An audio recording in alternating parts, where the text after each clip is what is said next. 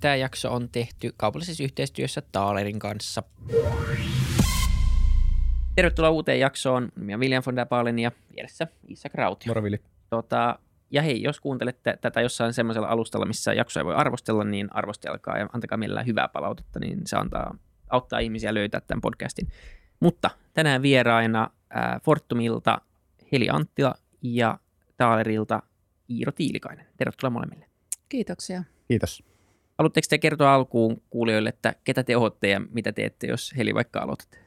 Joo, eli Antila Heli ja Fortumilta tulen ja, ja tota, mulla on biopohjaiset ratka- ratkaisut vastuulla.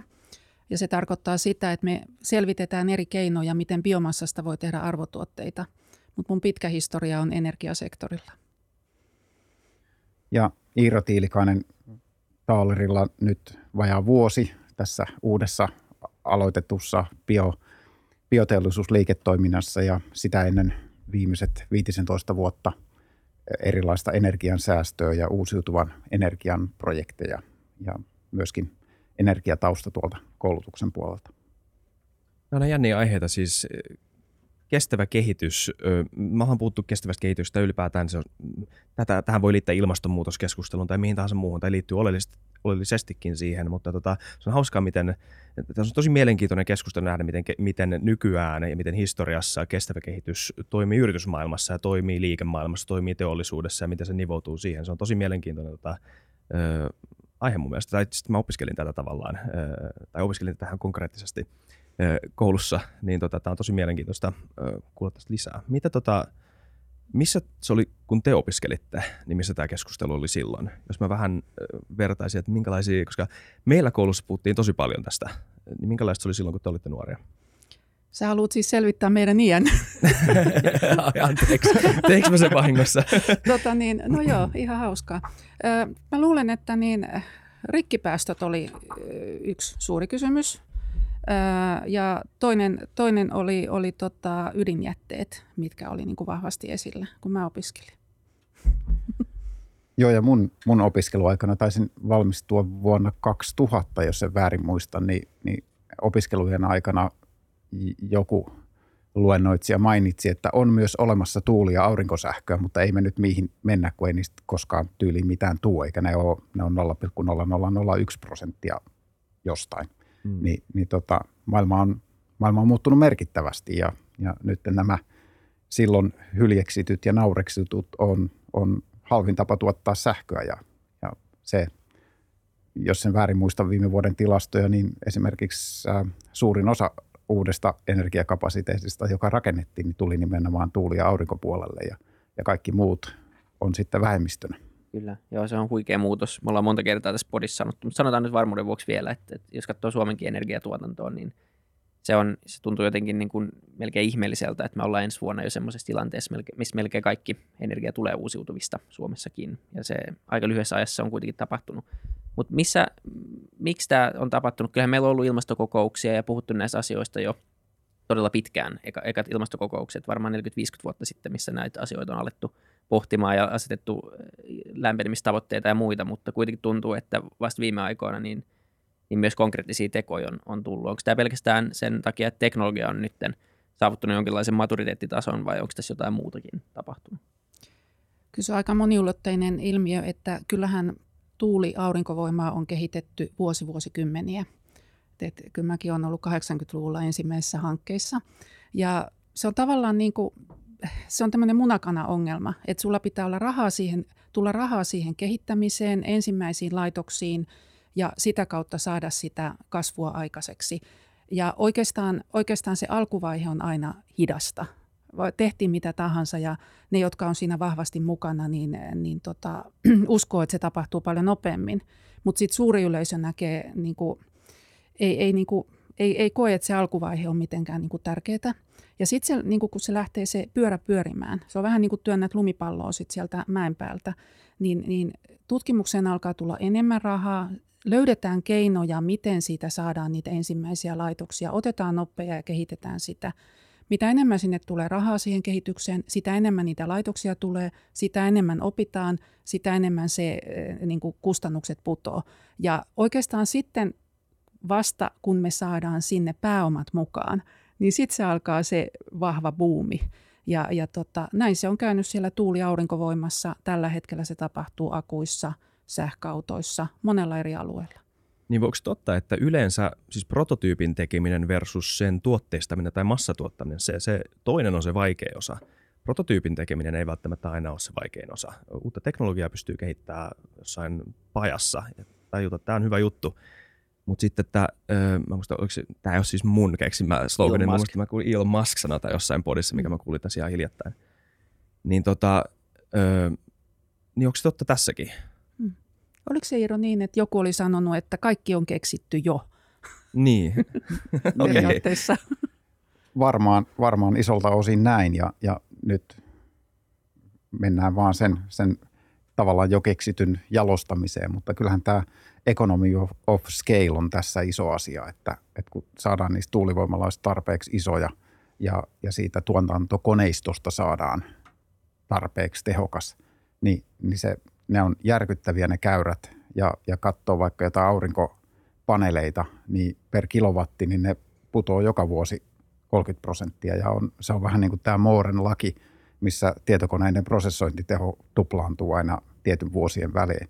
Niin, niin sama tuntuu menevän näissä, että se hinta tippuu jatkuvasti, koska se koneisto tulee vaan niin paljon tehokkaammaksi, joka syöttää niitä ulos. Ja, ja tulevaisuudessa meillä varmaan siirrytään jossain vaiheessa pois näistä kovista aurinkopaneeleista ja mennään, mennään tämmöisiin, joita tehdään kuin paperikoneella, että se kelataan kelalta toiselle ja sitten kun tulee pilvenpiirtäjä, niin sidotaan se ylhäältä kiinni ja tiputetaan se rulla alas, niin siinä on koko seinän kokoinen 400 metriä aurinkokennoa niin kuin muutamassa sekunnissa laitettu paikalle. Että Aurinkokenno tapetti. Tiedätkö Niin. tämmöisestä teknologiasta? Eh. Mä en tiedä. Ei, mutta siis se on Joo. innostavaa.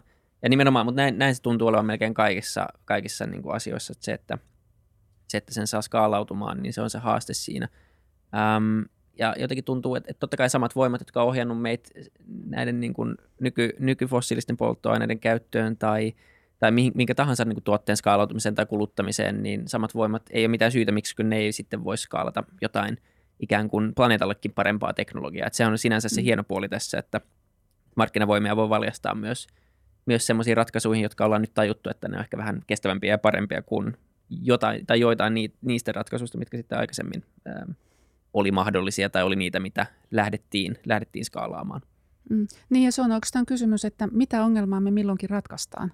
Et, et ajatellaan 50-luvun Lontoota, siellä oli probleema, että teat- teatterit piti sulkea, kun oli niin savusumua, että ei nähnyt näyttämölle.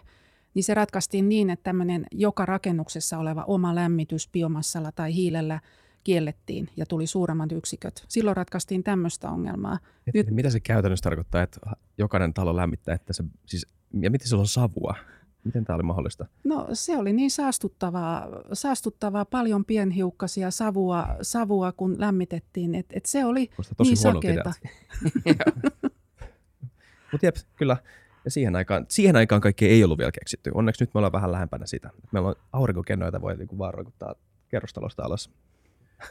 Niin ja tämä, nämä tämmöiset tuuli- ja aurinkoenergia on varmaan semmoinen erinomainen esimerkki siitä, miten, miten yhteiskunnan oikein ajoitetulla ja oikein kaltaisella tuella voidaan, voidaan saada se Heli mainitsema lumipalloilmiö aikaiseksi. Eli, eli siellä on yhteiskunnan varoilla mahdollistettu ne ensimmäiset, ensimmäiset tutkimukset ja ensimmäiset ehkä koelaitokset ja, ja päästy siihen alkuun. Ja, ja sitten niin kuin tiedetään, kun pallo kasvaa, niin se kerää koko ajan entistä nopeammin sitä massaa ympärilleen. Ja, ja nythän me ollaan siinä tilanteessa, että eihän kukaan uskottava toimija enää tee mitään muuta kuin tuuli- ja aurinkoenergiaa.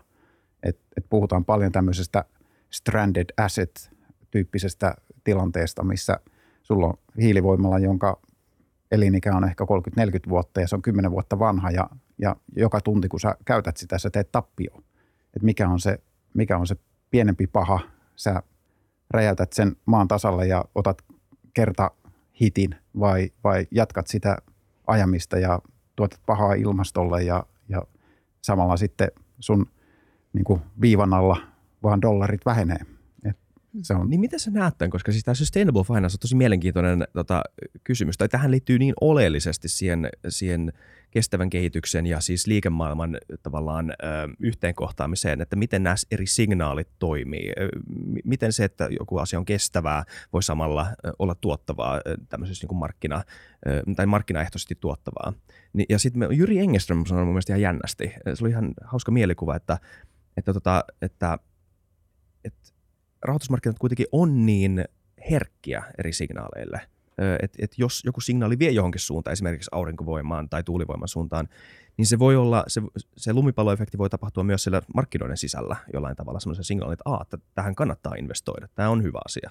Mitä sä ajattelet tätä koko kokonaisuutta? Sanoiko Jyri yle, edustaako me Jyriä nyt niin kuin, Pitää kysyä Jyriltä. Mä en ihan muista, mitä se tarkkaan sanoo, mutta ehkä sä saat jotenkin kiinni mun kysymyksestä. Mitä sä ajattelut ylipäätään ö, tätä dynamiikkaa? No tota, musta tuntuu, että raha ikään kuin hakeutuu helposti sinne, missä se saa parhaan tuoton. Jep. Toki nykyään ESG-asiat myöskin merkkaa, mutta näitä rahoitustahojahan ei ole oikeasti laitettu ESG-asioista kunnolla tilille, kun ei ole olemassa yhteisesti tunnustettuja mittareita ja kukin raportoi niin kuin itselleen parhaaksi näkee, jolloin tämä on, tämä on semmoinen alue, joka on hyvin viherpesuherkkä tällä hetkellä. Mutta tota, itse näkisin, että, että suurin muutosvoima tällä hetkellä tulee näistä suuryrityksistä, joilla on, joilla on niskassaan osakkeenomistajien ja, ja muiden valtavat muutospaineet sekä, sekä semmoinen pelko siitä, että joku toinen tulee markkinalle jollain semmoisella teknologialla ja semmoisella kestävällä ratkaisulla, joka on, joka on tämmöinen iPhone-tyyppinen muutos markkinalla, jolloin, jolloin joku tulee semmoisella tuotteella, että kaikki haluaa sen hinnalla millä hyvänsä ja, ja kaikki muut jää paitsioon. Ja, ja tota, me on nähty esimerkiksi Hennesses and Mauris on, on tosi monessa erilaisessa kestävässä kuitu ää, tämmöisessä ratkaisussa mukana.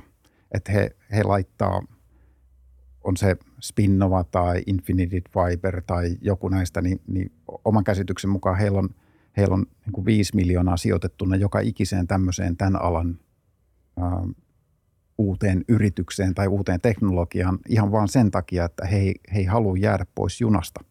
Että he, he laittaa joka hevoselle jonkunnäköisen tiketin, että varmasti ovat sen voittavan hevosen mukana ja, ja haluavat sillä sitten pitää huolen siitä, että ainakaan he ei jää rannalle ruikuttaa, jos, jos tapahtuu jotain suurta markkinaa. Ja oikeastaan toi on tullut niin kuluttajien paineesta. Eihän heillä ole, brändeillä ole lähtökohtaisesti halua lähteä siihen arvoketjuun vahvaksi omistajaksi, mutta, mutta kun se ei ole syntynyt ilman, että he on, he on siinä mukana, niin silloin he on lähteneet siihen mukaan vaikuttamaan, mahdollistamaan ja niin kuin Iiro sanoi, että sillä se, he, he saavat niitä kuituja sitten, kun niitä alkaa tulla. Et, et tota, sanoisin, että kuluttajat on pakottaneet heidät siihen. Niin kyllä tässä mm. puhuu, niin kuin Risto Isomäki puhuu, että me tarvitaan niin kuin tietyn verran elokapinaa myös siihen, että me saadaan, että vähän niin kuin barrikaadeilla olemista, niin siitä ei ole ehkä hirveästi haittaa, että me saadaan sitä kautta niin kuin tämmöinen tietynlainen niin kuin muutospaine aikaiseksi ja, ja nimenomaan yritykset on, on kuitenkin monet yritykset, etenkin täällä Pohjoismaissa on aika edelläkävijöitä monessa asioissa ja uudistaa itteensä aika vahvastikin. Et jos katsoo, että missä konkreettista muutos tapahtuu tällä hetkellä, niin se on ihan selvää, että se on yritysten sisällä. Ää, ja niin kuin tälleen yleisesti mm. ottaen. Sitten on myös mm. yrityksiä, jotka ei uudistu, mutta ne luultavasti ei tule pärjäämään hirveän kauan enää. Tämä näkyy, tämä, tämä tehdään enemmän, tehdään vähän pahaa, jotta tehdään enemmän mm. hyvää. Problematiikka näkyy esimerkiksi siinä, että, että on olemassa näitä vaatekuituja, joita saadaan tehtyä sellusta, siis puusta. Ja, mutta se useimmille se olisi tietysti monella tapaa paljon paljon kestävämpää ja, ja parempaa luonnolle kuin se, että viljellään puuvillaa, joka vaatii valtavasti vettä ja on, on pois sitten ruoantuotannosta se viljelyala. Mutta silti monille näille vaatebrändeille puusta tehty vaatekuitu on vielä ongelmallista. He haluaisivat tehdä semmoisen hypyn, että hypätään suoraan sieltä puuvillasta johonkin, joka on ehkä melkein ei vielä edes olemassa eikä, eikä tehdä tätä väli, välihyppyä paljon parempaan ratkaisuun, koska se, että kaadetaan puita, jotta saadaan teepaitoja, niin se saattaa tuolta New Yorkista katsottuna niin tuntuu siltä, että kohta keskuspuistoa hakataan tai se tulee sademetsästä se puu. Ja, ja se on näille brändeille vaikea, voi olla hyvin vaikea kommunikoida oikein, että se oikeasti on kestävää, kestävästi hoidetusta metsästä tullut vaatekuitu, josta se vaate on tehty. Ja, ja sitä kautta nämä tämmöiset brändit haluaisi, että se tulee oikeasti jostain selkeästi sivuvirrasta tai, tai suorastaan jätevirrasta, jolloin he, he, kukaan ei pystyisi laittamaan heitä tilille siitä, että, että hei, te teette tätä pahaa, unohtaen, että siinä tehdään tosi paljon hyvää. Niin, mikä se on se, että täydellisyys on, on niin kuin hyvän, hyvän vihollinen, vai miten se menee, että, että tavallaan ehkä se, että joku on, on kuitenkin merkittävästi parempi kuin, kuin vanha, niin, niin jotenkin ajattelee, että se voisi riittää ainakin tämmöisessä väli, välivaiheessa väliratkaisuna ja, ja tota, sitten pyrittäisiin koko ajan tietenkin kohti parempia ja täydellisiä ratkaisuja, mutta tosiaan se on varmaan se, että kuitenkaan mitään täydellisiä ratkaisuja tai hyvin vähän ikään kuin täydellisiä ratkaisuja on kuitenkin olemassa, että kaikilla on tietenkin jonkinlainen, mutta jos sitten vertaa siihen, että viljellään niin kuin hirveät, hirveät määrä puuvillaa, jossa käytetään niin kuin maailman vesivarannut siihen versus se, että käytetään jotain, jotain kuitumateriaalia, joka ei vaadi niin paljon vettä, niin onhan se nyt todella paljon parempi asia – tässä menee niin puurot ja vellit sekaisin niin, aika helposti myös medialla tai kuluttajilla. Niin, niin ja se on vaikea nähdä se matka, että miten mennään jostain nykytilasta siihen tulevaisuuteen. Ja sitten toinen asia tässä on se, että näiden teknologioiden kehittäminen vie aikaa. Että ne ei ole, silloin, silloin kun markkinat haluaa sen, ne ei, ei, ei niitä välttämättä ole kehitetty, jos siihen ei ole laitettu rahaa. Ja nyt se näkyy juuri, että näihin uusiin tekstiilikuituteknologioihin investoidaan. Ja, ja tota, mä oon nähnyt sen muutoksen itse ihan tässä muutamassa vuodessa, että tota, vielä muutama vuosi, vuosi sitten ei löydetty partnereita investoimaan näihin, mutta nyt tulee suurin piirtein ovista ja ikkunoista näitä tahoja. Ja sitten se tavallaan se, että nyt on suurin puumi, että käytetään kierrätettyä kuitua, mutta että sitähän ei ole loputtomasti. Sun pitää löytää sitä uuttakin, uuttakin siihen mukaan. Ja niin kuin Iiro nosti esille sitten sen, että metsien käyttöä ei aina nähdä hyvänä – ja se tekee tästä biotaloudesta, bioteollisuudesta hankalaa, koska biomassoja on niin erilaisia, niitä voidaan jalostaa niin monella eri tavalla, niin verrattuna tuulivoimaan, että se miten sä viestit sitä ja miten se ymmärretään, niin se on varmaan paria dekadia vaikeampaa. Joo, siis ehdottomasti. Tämän ep- episteemisen ongelma voi viedä niin syvälle, että sä, mun kaverikin sanoi joskus hauska, että sä et voi tietää, että onko se ruoka, minkä sä saat keitetty jossain niin kuin jäterasvassa, ellei sä ollut siinä huoneessa, kun se on keitetty loppujen lopuksi. Totta kai sulla voi olla eri raportointistandardeja ja muunlaisia juttuja, joilla on verifioitu se, että tämä todellakaan ei ole keitetty paistin niin jäterasvassa, mutta se, se syvällisin ongelma siitä tietämisestä ja niin kuin syvällisestä ymmärryksestä, että miten tämä on oikeasti tapahtunut, eihän sitä ole. Sehän perustuu luottamusketjuun. Niin ja tuulivoiman näkee. Se on iso voimala niin. keskellä, keskellä peltoa jossain, niin se on aika niin kuin konkreettinen asia, että siellä se nyt pyörii, että varmaan tuo jotain tuottaa, niin. että se ei varmaan siellä näy juoksua. Mm. mm. Mutta mm. jos mä katson mun housuja, en mä tiedä mistä niin kuin, faktisesti, kun mä en tajua materiaalista tarpeeksi, mä pystyn kertoa, että jos mä vaan teen näin, että tämä on jostain nyt tehty. Niin Kyllä. tämä on nimenomaan varmaan on, on iso osa on, tätä ongelmaa. ongelmaa. Mm. Ja siinä on, kun, siinä on ympäristökysymykset, e, luonnon monimuotoisuus, päästöt, vesi, torjunta-aineet, lannoitteet, mutta sitten siellä on vielä ihmisoikeudet Kyllä. mukana. Se on aikamoinen soppa. Kyllä. Joo, ei, ei se ole helppoa. Se, mä en usko, että ehkä jotkut kuluttajat väittää ja vaatii ja, ja, niin kuin ehkä kuvittelee sen olevan helppoa, mutta helppoa se tuskin on, mutta se ei tietenkään poista sitä, etteikö se olisi tärkeää. Mitä niin kuin muita tämmöisiä äm, vauhdittavia tekijöitä? Rahoitus on nyt noussut yhtenä selkeänä, että niin tarvitaan innovaatio, mutta sitten ennen kuin siihen saadaan tarpeeksi rahoitusta ja tietenkin kysyntää ja, ja niiden tämmöistä niin kuin munakana ongelman ratkaisemista, niin, niin mitä ei tule. Mutta onko muita tapoja? Puhuttiin siitä, että valtio voi tukea ikään kuin sääntelyllä tai ää, alkuvaiheen rahoituksella. Siitä Risto Isomäki puhuu tässä podissa siitä, että, että valtion kannattaa ottaa semmoinen rooli, missä se tukee semmoisia semmoisia liiketoiminta-alueita tai semmoisia liiketoimia, jotka ei yksittäisille toimijoille välttämättä ainakaan alkuun ole kannattavia tai mielenkiintoisia, ja sitä kautta ehkä synnyttää uusia markkinoita, johon sitten vapaa ja vapaat markkinat lähtee itsestään mukana. Mutta onko muita tämmöisiä muutosvoimia, tämmöisiä ajureita tämmöiselle kestävälle kehitykselle kuin tämä raha ja sääntely ja, ja tämän tyyppiset asiat? No se, minkä Helikin tuossa jo mainitsi, niin kuluttajakysyntä. Mm. Että kyllähän meillä puhutaan sukupolvista aakkosilla ja milleniaaleista ja muista ja kaikkien tutkimuksien mukaan, niin, niin tota, niille kestävät ratkaisut on paljon tärkeämpiä kuin, kuin tänä päivän tai niin meille vanhemmille kuluttajille, sanotaan nyt näin. Ja, ja Anteeksi muuten, että te olette niin vaan, on, niin kuin on, sanoin alussa. tota, lukenut tämmöisiä markkinatutkimuksia esimerkiksi siitä, että, että jos äh, tilataan onlineina jotain paketteja ja, ja paljonko ihmiset olisi valmiita maksaa lisää siitä, että se äh, paketin ketju ja se pakkausmateriaali olisi kestävämpää verrattuna, että se tulee vaan semmoiseen kuumasammatussa harmassa muovipussissa se sun vaate kotiin. Niin siinä näkyy selkeästi, että eri ikäluokissa, miten, miten ollaan valmiimpia maksaa ihan merkittävää preemiota siitä, että se tulee kestävästi sinne sun kotiovelle, että ihmisten ajatus siitä rahan käytöstä, että 20 paidassa ihan ok on pistää kaksi euroa lisää siitä, että sä tiedät, sulla on hyvä omatunto siitä, että kun se tulee sun kotiovelle, niin se on ajettu uusiutuvalla dieselillä se jakeluauto ja, ja se on pakattu johonkin pahvipussiin eikä muovipussiin, jonka sä voit kierrättää. Että et, tämä kuluttajakäytös tulee muuttamaan maailmaa. Ja, ja tää, tästä tulee vielä jossain vaiheessa hauskoja ristiriitoja, kun katsotaan jotain yhtiöiden hallitusten keski-ikää, niin hallitusjäsenten keski-ikä on joku 55 vuotta. Ne edustaa, jotka yritystä ohjaa, niin semmoista hyvin perinteistä ajattelua ja, ja vähän sitä vanhaa maailmaa. Ja ne tulevaisuuden kuluttajat on siellä ne 20-25-vuotiaat, jotka kohta on työuransa alussa ja, ja ennen kuin muuttaa lähiöihin ja perustaa perheen, niin varmaan on niitä suurimpia kuluttajia monessakin, monellakin tavalla.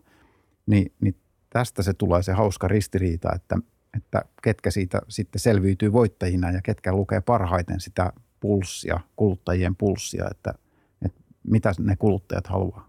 Ja tätä voi vauhdittaa fiksulla regulaatiolla. Et, et jos ajattelet, miten, miten autoissa on tehty EU-ssa regulaatio, niin nythän meillä on regulaatio, mikä sanoo, että mitkä saa olla keskipäästöt sun autoista, jotka sä myyt vuosittain. Ja ne päästöt pienenee tässä joka vuosi. Autofirmat tiesi sen viisi vuotta etukäteen, että tämä tulee. Mutta vasta kun tuli ensimmäinen vuosi, että se oli, oli tämä regulaatio voimassa, niin alkoi tulla merkittävästi sähköautot lisääntyä. Eli sen näkee, että tämä yhdistettynä siihen kuluttajapaineeseen on niin kuin hyvin merkittävä ja nythän se on niin kuin tuolla autopuolella se muutos tapahtuu. No miten me voitaisiin tehdä se vaatteissa, että siinä sun housussa niin se tapahtuu, niin se voisi esimerkiksi olla niin, että siinä todetaan, että sulla pitää olla tietty prosentti kierrätettyä kuitua, tietty prosentti kestävää kuitua, joiden määrä kasvaa. Mutta jollain tavalla tässä vaatemaailmassa ne pitää määritellä ehkä vähän tarkemmin, että mitä niillä sitten tarkoitetaan. Mutta silloin nämä yhdessä saa sen lumipalloefektin aikaan. Niin, insentiivit ohjaa maailmaa aika pitkälti Joo. Mm. kuitenkin. Toi oli hauska. Siis se, se on, sen voi, mä ymmärrän, että niin kulutuskäyttäytymisen mitata, voi mitata kulutuskäyttäytymisen muutoksena, mutta siis kyse, mä, mä koputan jo 30. Mä en ole enää niin nuori itsekään. Tästä me puhutaan todella syvällisestäkin tota, niin kuin sukupolvikokemuksesta ja muutoksesta, niin kuin aika syvällisestäkin muutoksesta siitä, että miten ihminen, miten nuoret haluaa ns. osallistua maailmaan – et si- ja se näkyy varmasti tosi vahvana kulutuskäyttäytymisenä, just semmoisena niin signaalina ja, ja, ja, ja niin, viestinä sille, että mi- minkälaiseen suuntaan tätä pitäisi viedä. Ja, ja mä muistan ainakin itse, kun mä olin nuori, niin mä en ainakaan ymmärtänyt maailmasta vielä niin paljon, öö, vaikka mä en sano, että nuoret ei ymmärrä maailmasta paljon, vaan siis, että, että tämä yhdistettynä siihen tietotaitoon ö, niiden, niillä ihmisillä, jotka on jo siellä päättävissä paikoissa, niin tämä on, niin kuin, tämä on tosi tärkeä. Mutta on mielestäni hyvä ymmärtää se, että tässä on, mä en tiedä tajuuks kaikki sitä, kuinka niin kuin syvällinen sukupolvin muutos on tapahtumassa tämän asian tiimoilta ja miten se niin kuin värittää sitä koko kokemusta osallistus, anteeksi, osallistumisesta maailmaan. Mm, joo, ja, ja sitten se, että miten se tehdään tässä bioteollisuudessa – et, et niin kuin, jos me mietitään vaikkapa kosmetiikka, mm. missä on mikromuoveja, siellä on niin kuin monia keinoja, et, ja mekin selvitetään, että miten sä voit eri bio, biotuotteiden fraktioilla korvata esimerkiksi mikromuoveja. No miettikääpäs kuluttajaa, että kuka selvittää, että missä on mikromuovia, missä ei ole. Niin, et, et kyllä se, niin kuin, että se osallistaminen, miten se tehdään helposti ja sä koet, että mä teen oikeita valintoja, oikeita päätöksiä, niin, niin siinä on paljon tekemistä vielä. Kyllä. miten sitten semmoinen, kun miettii, että tässä nyt tämmöinen, näistä tulee aina hyvä usko siihen, että me päästään, me pystytään ratkaisemaan näitä asioita ja, ja niin kuin selvästi isot muutosvoimat on käynnissä nyt, kun katsoo ympärillä ja tuntuu, että me ollaan tämän vuosikymmenen lopussa, niin me ollaan aika eri tilanteessa monen, monien näiden ratkaisujen suhteen, jos katsoo vaikka energiantuotantoa tai autokantaa tai rakennusteollisuutta, niin tuntuu, että nyt, nyt se on käynnistynyt. Sitten se kysymys on, onko se tarpeeksi nopeasti vai ei käynnistynyt. Aika näyttää luultavasti, mutta mitä sitten samaan aikaan pitäisi suhtautua semmoisiin asioihin vaikka, että, että tässä ei, niin kuin kaikkihan ei tätä äm, vie eteenpäin täysin voimin tai, tai laula tätä ilos, ilosanomaa. Että sulla on samaan aikaan vaikka, no asia, mikä on puhuttanut viime aikoina monia ihmisiä on vaikka Saksa ja Saksan ää, päätös ajaa ydinvoima alas ja, ja investoida lisää rahaa hiileen. Niin, niin tämmöiset, miten tämmöisiä asioita pitäisi suhtautua? Onko nämä vaan pieniä yksityiskohtia tässä isossa tarinassa ja ne ei muuta mitään, vai onko nämä kuitenkin, kielikö nämä jostain isommasta asiasta, että me ei ehkä olla ihan vielä päästy tämän, tämän muutoksen kanssa kuitenkaan niin pitkälle kuin mitä täällä vaikka Suomi-kuplassa helposti ajatellaan? No ehkä toi viittaus on, että esimerkiksi energiasektorilla, niin kuin Iiro sanoi, että, että siitä, että sä käynnistät projektin rakentaa otetaan nyt se hiilivoimalaitos. Että et käynnistät projektin, niin ehkä kymmenen vuoden päästä se on käynnissä ja sitten se laitos on olemassa siellä kymmeniä vuosia. Niin miten, miten se niin kuin hallitusti viedään alas, kuka kattaa ne kustannukset, mitkä on syntynyt. Mutta selvästi, niin kuin puhuttiin alussa, että mikä on kestävää ja mikä ei. Saksalaisten mielestä oli kestävää ajaa ydinvoima alas, mikä johti siihen, että vaikka he on investoineet kymmeniä, satoja miljardeja tuulia aurinkovoimaan, niin ei he, niin kuin, he joutuu ajamaan hiili- ja kaasuvoimaa, että he pistää sen, pitää sen systeemin käynnissä. Ni, niin tota, nämä on hitaita, nämä asiat. Mutta se, että millä sitä nopeutetaan, on selvästi, että me saadaan rahaa mukaan siihen eh, first of kind laitoksiin. Sen lisäksi, että siellä on julkista tahoa ottamassa riskiä, mutta sitten myös yksityistä rahaa, joka näkee siitä ne seuraavat stepit. Ja mulla on semmoinen näppituntuma nyt, että nyt sitä tahtotilaa löytyy, että meillä on mahdollisuus nopeuttaa tätä muutosta.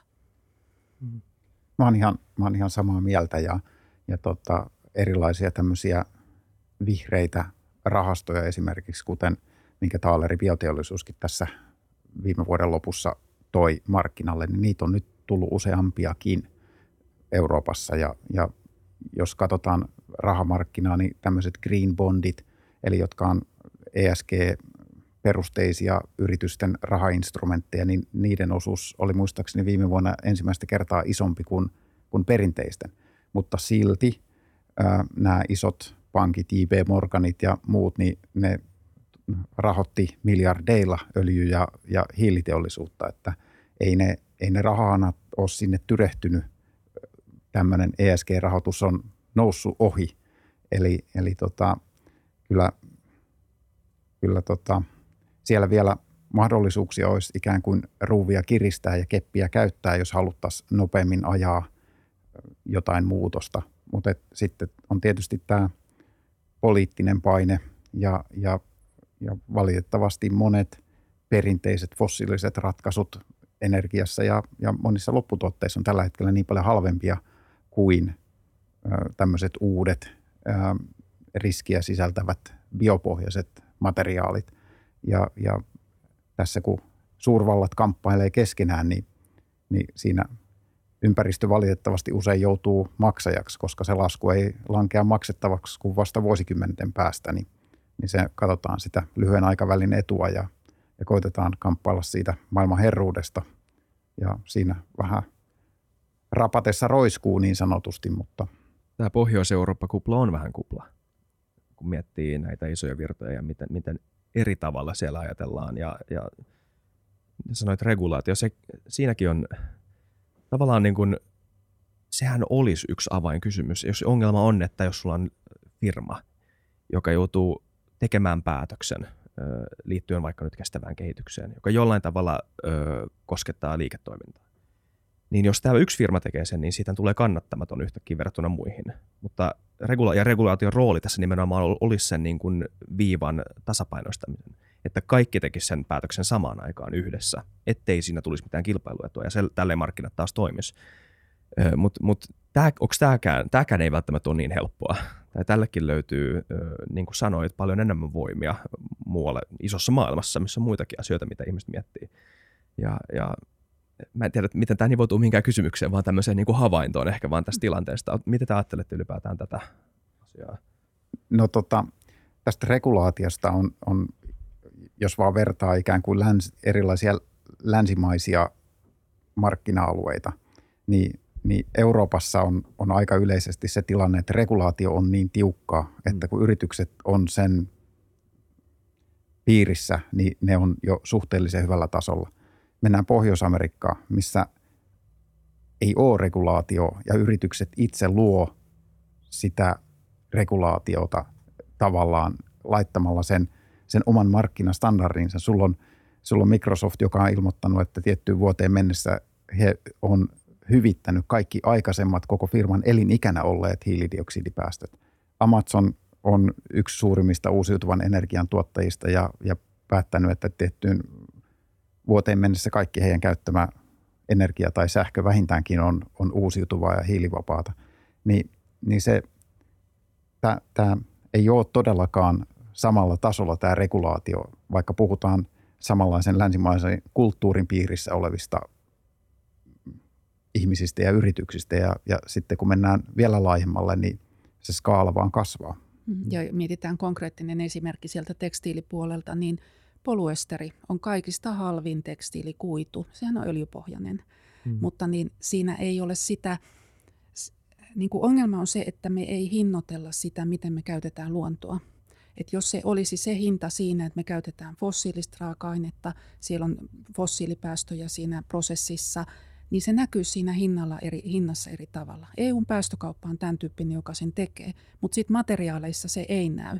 Ja sitten me ollaankin jo globaalissa asiassa, että miten, miten me niinku saataisiin se toimimaan. Ja EUllahan on nyt tämmöinen tullimekanismi, mitä ollaan rakentamassa, mutta se on vaikea, koska se on joka tuote, tuotteessa erilainen ja miten sä sen varmistat, sen arvoketjun. Niin, niin... Ja sekin on vain EUn tullituote mm. loppupeleissä. Että se, siinä on aina se riski sitten, että tuotanto siirtyy vaan pois EU-sta pahimmassa tapauksessa. Totta kai se voi myös olla hyvä asia, mutta tämmöisten niin negatiivisten ulkoisvaikutusten verottaminen pois, niin, niin olisi luultavasti sitä on esitetty ratkaisuksi jo mm. vaikka kuinka kauan, mutta se ongelma siinä on, että se ei tarvitse olla kaikki, Mm. Mutta se pitää olla tarpeeksi globaali ja yhdenmukainen standardi, jotta, jotta joku ei voi vain kiertää sitä, koska markkinavoimat varmasti niin kuin hakeutuu kuitenkin sitten semmoisiin maihin, missä, missä tota, se on halvempaa se tuotanto. Niin kuin vaikka on hakeutunut Kiinaan nyt kaikki nämä vuodet muistakin syistä, koska siellä on työvoima ollut halpaa. Mm.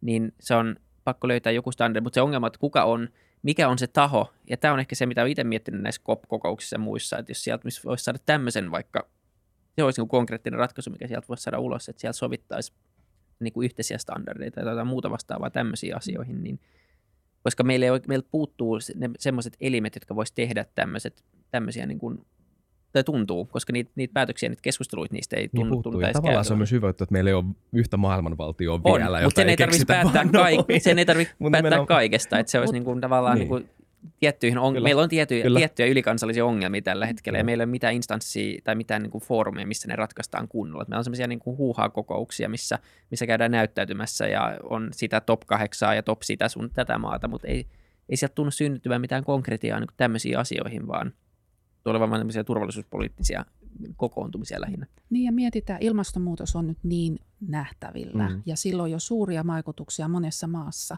mutta saadaanko me globaalisti sovittua selkeätä, selkeätä niin kuin sakkoa päästöille, niin ei näytä, että se syntyy, vaan se nimenomaan lähtee, on alueellisia keinoja, mutta se lähtee yrityksistä.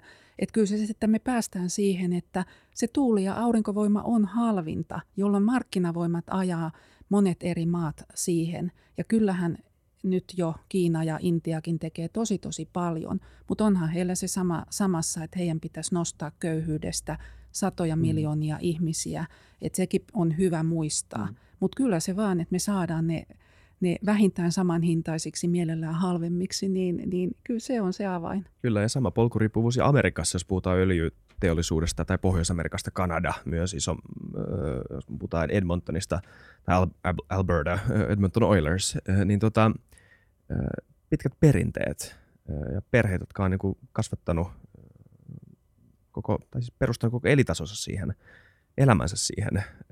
Ja, ja kaikki nämä koskettaa oikeita ihmisiä. Ja siis Osmo Soininvaara puhuu nimenomaan polkuriippuvuudesta tässä asiassa. Se on karumuutoksen voima jollain tavalla, jota ei voi sivuttaa. Ja sekin on yksi asia, joka hidastaa tätä varmasti myös.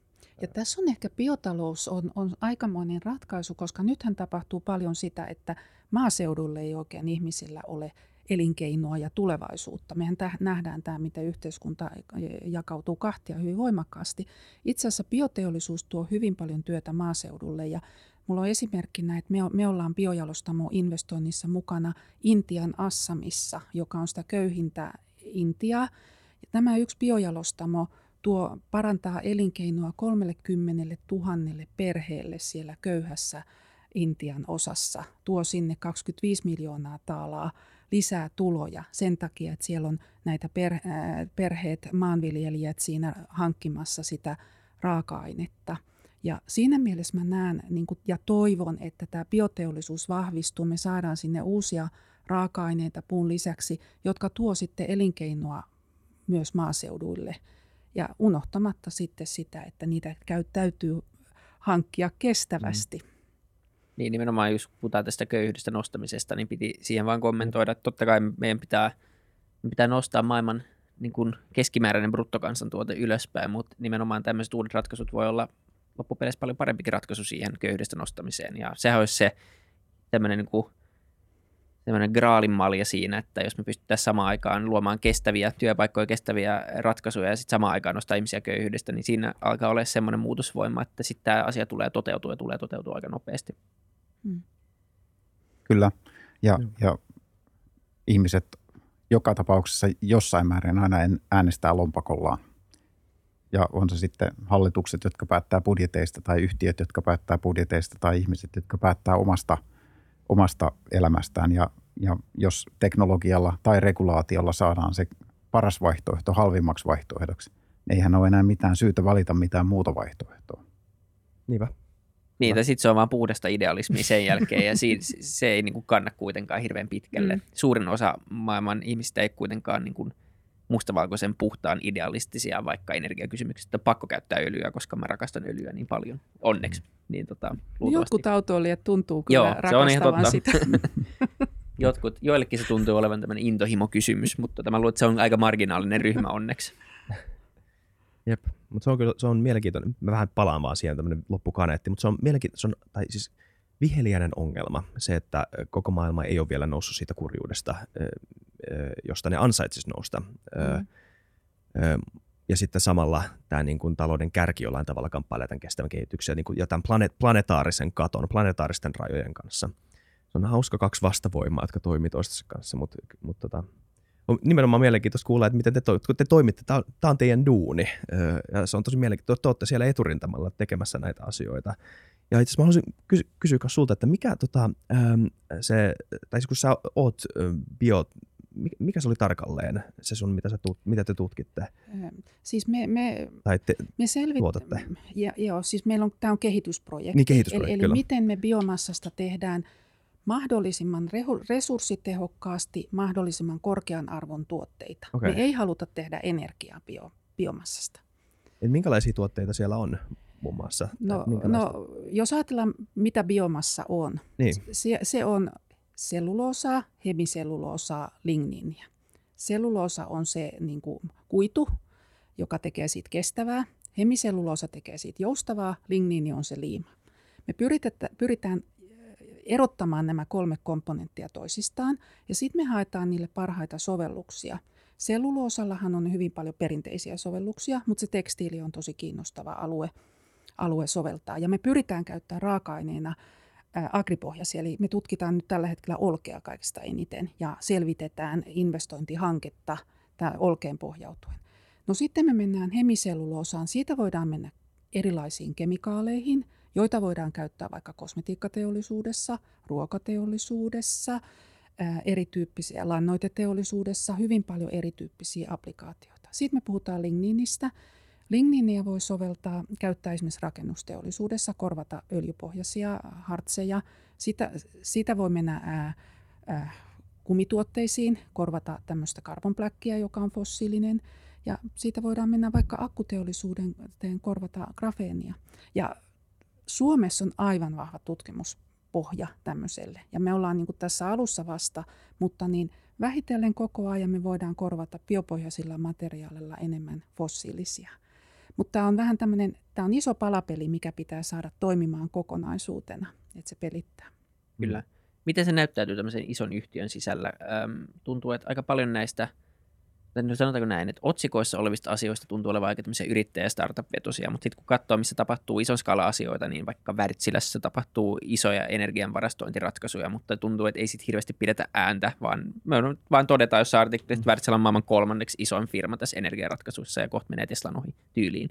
Ja sitten jossain muualla puhutaan jostain firmasta, joka on nostanut ekan rahoituskierroksen ja niillä on idea jostain tuotteesta ja sitä nostetaan niin kuin Niin miltä tämmöinen arki näyttää tämmöisen niin kuin ison yrityksen sisällä, että äm, miten sitä ajatellaan niin tavallaan markkinoille tuomista tämmöisissä, tämmöisissä tuotteissa, että onko se, onko se, se yritys, joka tuo vai onko siellä ikään kuin tuotteko se ulkopuolisia yrittäjiä sinne viemään niitä vai m- miten niin tämmöinen iso yritys ajattelee ylipäänsä sitä, että tämmöiset tuotteet saa, saadaan markkinoille? Siellä on eri vaihtoehtoja ja se riippuu siitä, että miten se istuu siihen yhtiön, yhtiön strategiaan. Et, et esimerkiksi Fortumilla me ollaan kehitetty monia keissejä alusta asti. Me saatetaan spinnata niitä ulos. Nimenomaan, tai sitten me tuodaan uusi sijoittaja. Yhtenä hyvänä esimerkkinä on Puro.earth, jossa on, joka on Fortumin sisältä lähtenyt startup, jossa siis on luotu markkinapaikka hiilinieluille. Ja siinä on tällä hetkellä nyt Nasdaq on itse asiassa tullut, tullut tota, enemmistösijoittajaksi tähän. Niin tämä on yksi tapa. Yksi tapa on viedä sitä talon sisällä eteenpäin.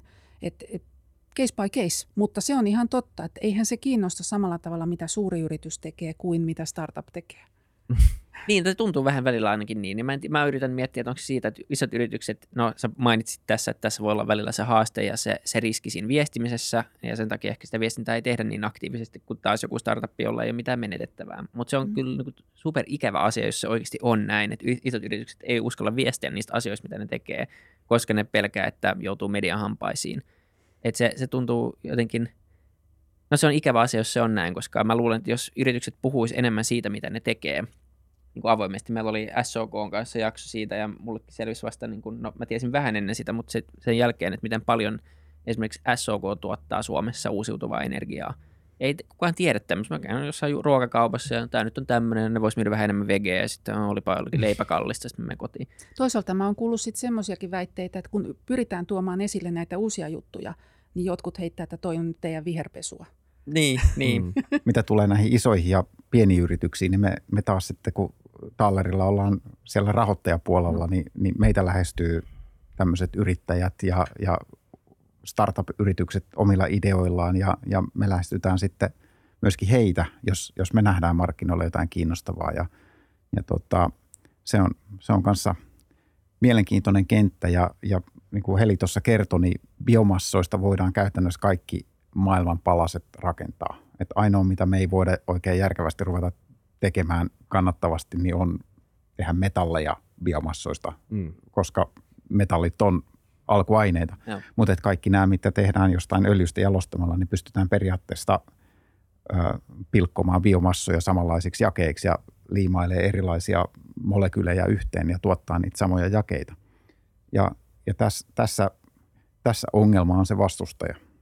Että jos katsoo, jos kukaan on ikinä käynyt vaikka tuolla Porvoon jalostamolla tai nähnyt siitä jonkun ilmakuvan, niin tajuu, tajuu että se on 10 kilometriä joka suunta oleva kuutio, joka on täynnä putkeja ja pönttöä ja, ja valoa ja sähkökaapeli.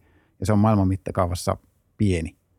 Niin, niin siellä on niin paljon, se, siellä on niin iso koneisto, joka tuottaa niitä materiaaleja tällä hetkellä voisi sanoa, että vääristä lähtökohdista ja vääristä raaka-aineista, että miten, miten semmoista vastaan voi kukaan lähteä kilpailemaan. Tämä on, tämä on semmoinen David Goliat-taistelu, mm.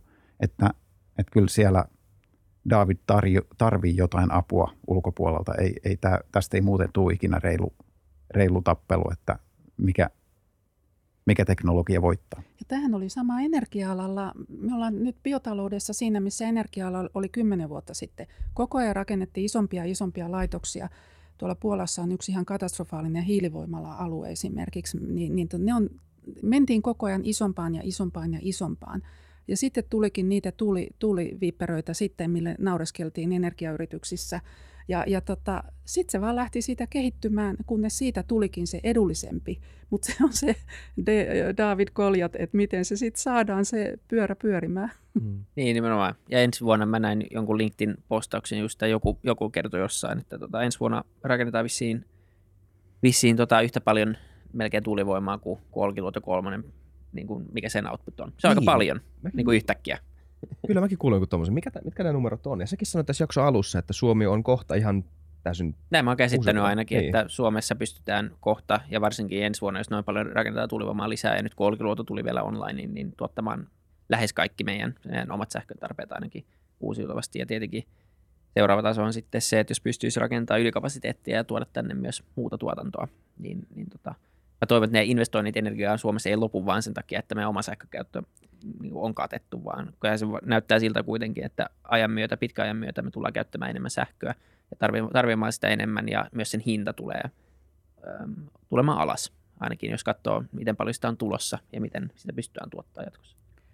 Kyllä me sähköä tullaan tarvitteen tosi paljon, että et teollisuuden sähköistyminenhän on, puhut, nyt puhutaan vetytaloudesta Kyllä. ihan hirvittävästi, niin sehän lisää sähkön tarvetta ihan merkittävästi. Ja sitten se on vaan, että miten me saadaan sitä rakennettua niin paljon, että se riittää. Että et sitä tarvitaan todella, todella paljon. Sä mainitsit, että se oli mielenkiintoinen, että me pystyttäisiin melkein, melkein kaikki paitsi metallit niin korvaamaan tämmöisellä niin kuin biopohjaisella taloudella, ainakin suuri osa asioista. Niin onko tämmöinen nyt, jos vielä väännetään rautalangasta, niin, niin onko tämmöinen, tämmöinen talous, tämmöinen biopohjainen talous mahdollista rakentaa ikään kuin ihan – jos ei nyt täysin suljettuna systeeminä, niin semmoinen systeeminä, missä me ei kulutettaisi sitten vaikka puita loppuun tai, tai jotain muuta materiaalia ihan niin kuin loppuun, niin kuin me ollaan nyt kulutettu meidän, meidän muita raaka-aineita tappiin. Niin, maailman ylikulutuspäivähän taitaa olla perinteisesti jossain elo-syyskuun huitteilla, eli, eli me No nykyään jo vähän aikaisemmin. Aa, Suomessa ainakin jo, jo alkuvuodesta, mutta maailmassa se on, se on mun mielestä jossain joo. Q3. Joo. Joo, eli, eli me käytetään noin 1,6 maapallon resurssit joka vuosi ja, ja syödään koko ajan tavallaan sitä meidän pääomaa, eikä vaan eletä koroilla niin sanotusti. Mm. Ja, ja tota, tämä on, tää on vaikein. Mä en tiedä, onko kukaan holistisesti tätä laskenut, että riittäisikö ne kaikki biomassat tälle nykyiselle väkimäärälle ja kulutustasolle. Todennäköisesti mm. ei, mutta, mutta et, tosiaan näitä erilaisia ilahduttavia valonpilkahduksia on – anteeksi Heli, kun sä purisit päätäs, niin onko se, että ei ole tutkittu vai että ei, ei riittäisi? Ei, ei, ei riitä, ei riitä. Ei riitä. Et okay. Kyllä se niin kuin, mun mielestä se paradigman muutos, mikä tässä nyt on tapahtumassa, se vaatii, että me kierrätetään mahdollisimman paljon. Okay. Kiertotalous toimii ja saadaan biomassoja mahdollisimman paljon käyttöön, että me voidaan minimoida näiden fossiilisten käyttö. Ja sääntely pitäisi saada tämä ja markkinat niin kuin menee siihen suuntaan. Ja me ei olla siellä vielä sääntelymaailmassa, koska se on holistinen juttu, mikä muutos sun pitäisi saada aikaan. Sääntelykin tapahtuu siiloissa. Sulla on mm. niin energiaan liittyvää sääntelyä, sulla on tuohon liittyvää sääntelyä tuohon, mutta kun tämä kiertobiotalous menee läpi eri sektoreiden, se on niin kuin vielä tämmöinen oma vaikeusaste. Tämä on aina aaltoilee sellaista toivosta siihen niin kuin ymmärrykseen, että tämä on niin kompleksista, että me ei tulla ikinä ratkaise tätä, tai vaikka me ratkaistaisiin, niin me ratkaistaan se niin kuin auttamatta liian myöhässä. Tämä, tämä, on, tämän, tämän, tämä on se ongelma, kun näitäkin podcasteja tehdään, mä sanon tämän liian usein, anteeksi kaikki kuuntelijat, mutta jotenkin tästä tulee niin monta näkökulmaa asioihin ja voi niin kuin yksittäisistä teknologioista innostua ja sitten ymmärtää, se, että, ymmärtää sen, että, että se implementoitaisiin maailmaan niin kuin tarpeeksi isolla tasolla, niin se on aika pitkä matka, että jos se niin kuin, hmm. sanonko helppo, aste, helppo vaihe on tehdä prototyyppi, siitä vaikeampi on tehdä skaala, mutta kolmas on saada se käyttöön niin kuin isosti. Mm. Et, et, niin kuin jokaisessa välissä on niin kuin aika monta potenssia, sitä vaikeustasoa, niin, niin ähm, ja Mut, sen takia niin kuin ehkä se... Niin.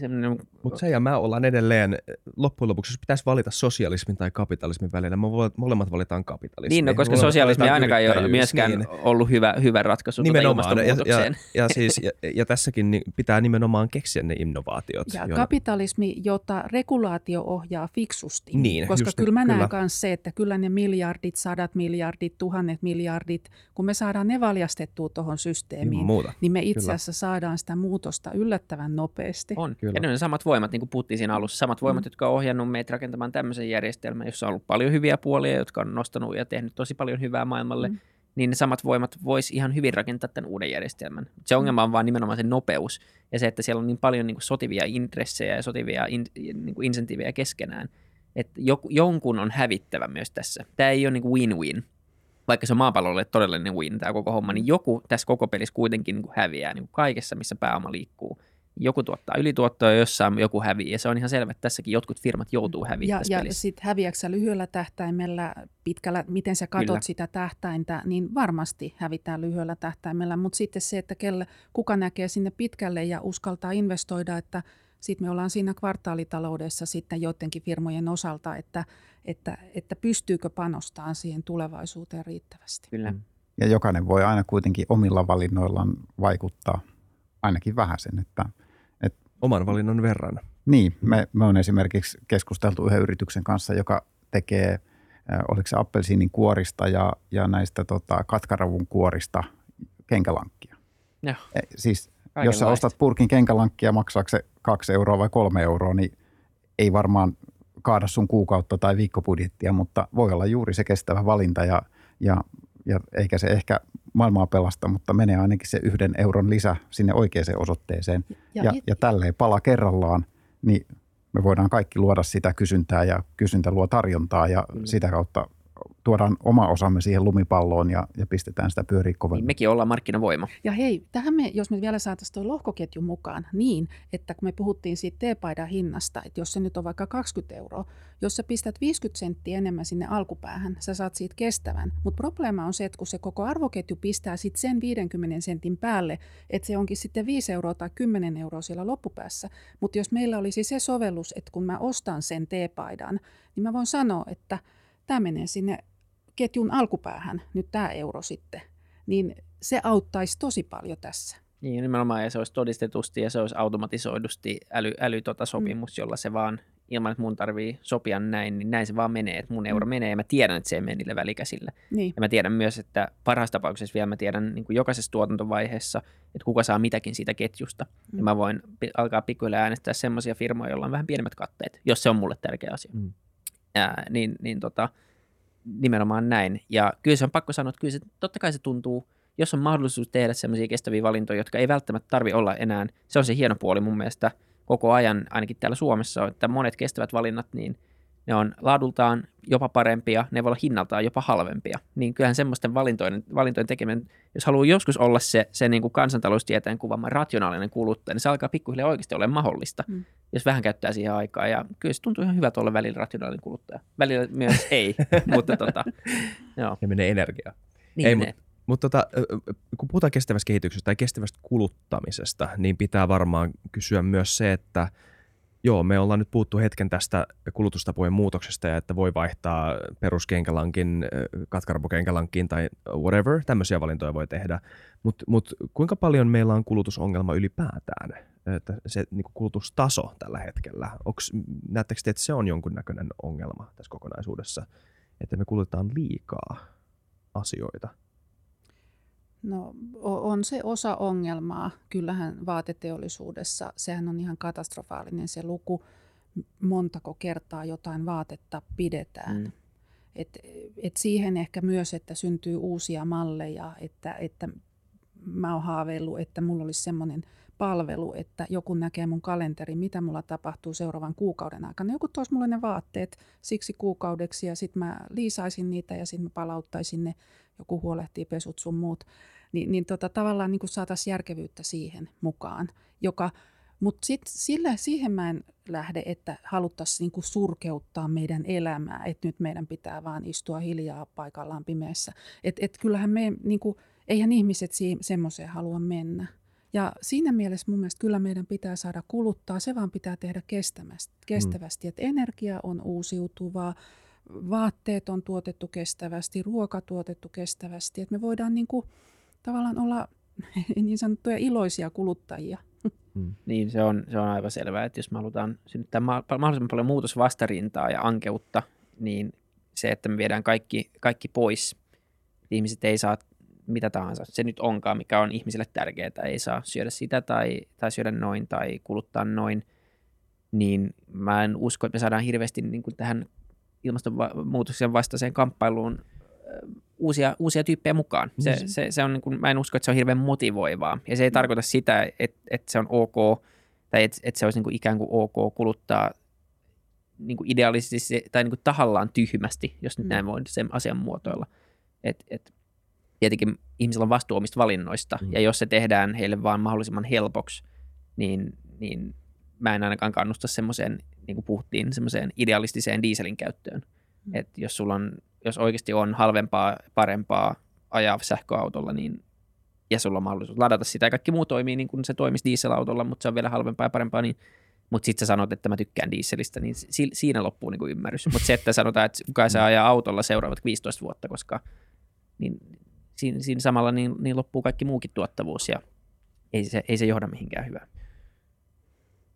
Se oli tämä Jyrin, tuli vaan mieleen tuosta, että äh, tästä on helppo puhua, mutta sitten jos kokeilee semmoista elämäntyyliä, tämä oli tämä Jyrin kaveri jossain, äh, olisiko ollut Kaliforniassa, joka oli tehnyt tämmöisen kokeilun, oli, elä, oli elänyt kuukauden tosi, äh, siis jonkun, joidenkin niin säännöksien mukaan, että on hiilijalanjälki ihan minimiin, äh, että pysyy jonkun, mä en muista mikä se raami oli, mutta kuitenkin kokeilee tämmöistä tosi niin kuin askeettista elämää, tosi alhaisen hiilijalanjäljen elämää. Se oli todella vaikeaa. Ei, mutta itse asiassa toi on väärä lähestymistapa. Ei se matala hiilijalanjälki ei tarvi olla askeettinen. Et, et niin. Jos mietit esimerkiksi, että lämmitys, ma- maalämpö, sähkö tulee uusiutuvasta, sähköauto, sähkö tulee uusiutuvasta.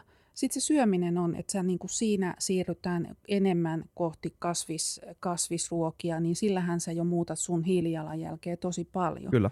Niin, niin tota, kompensoit lennon päästöt. Itse asiassa kyllä sä pääset aika matalaa hiilijalanjälkeen aika pienellä. Joo, näin mä toivon. Ja niin. kyllä mä myös uskon. Että mä en muista, ihan, kumpaa mä muistaisin vaan tarkemmin sen esimerkin, mutta siinä se liittyy jonkin tämmöiseen, tota, että toimiiko kurjuuttaminen aina strategiana mm. tähän asiaan. Ei toimi. Niin, no, niin. Ei, ei olla kauheita vyöryä nähty ihmisiä muuttamassa Pohjois-Koreaan, missä niin. sitä harjoitetaan suuressa niin. mittakaavassa. Että, että tota, Mutta nä, näistä omista, omista valinnoista, niin, niin, niin silloin kun niitä tuodaan tarjolle, niin niitä myös pystytään tekemään – että mä hiljattain yövyin hotellissa. Hotelliyö maksoi 100 euroa. Sen hotelliyön hiilikompensaatio oli 23 senttiä. Niin kyllä mä sen otin ja maksoin. Kuitenkin, kun katsotaan meidän elintasoa, niin näiden, näiden hyvien valintojen kustannukset on kuitenkin sen verran maltillisia, että, että useimmilla kuluttajilla on siihen varaa ja mahdollisuus.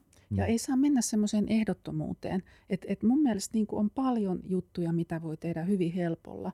Mutta sittenhän meillä on eh, niin kuin tietty pieni ryhmä ihan ehdottomia ihmisiä, Penkko, Pentti Linkola-tyyppisiä. Niin tota, eihän kukaan sinne halua.